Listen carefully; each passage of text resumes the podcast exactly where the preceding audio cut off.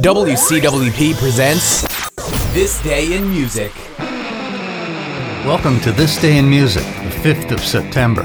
What's in a name? Born George Allen Miles in 1946, his grandmother called him Buddy after jazz drummer Buddy Rich.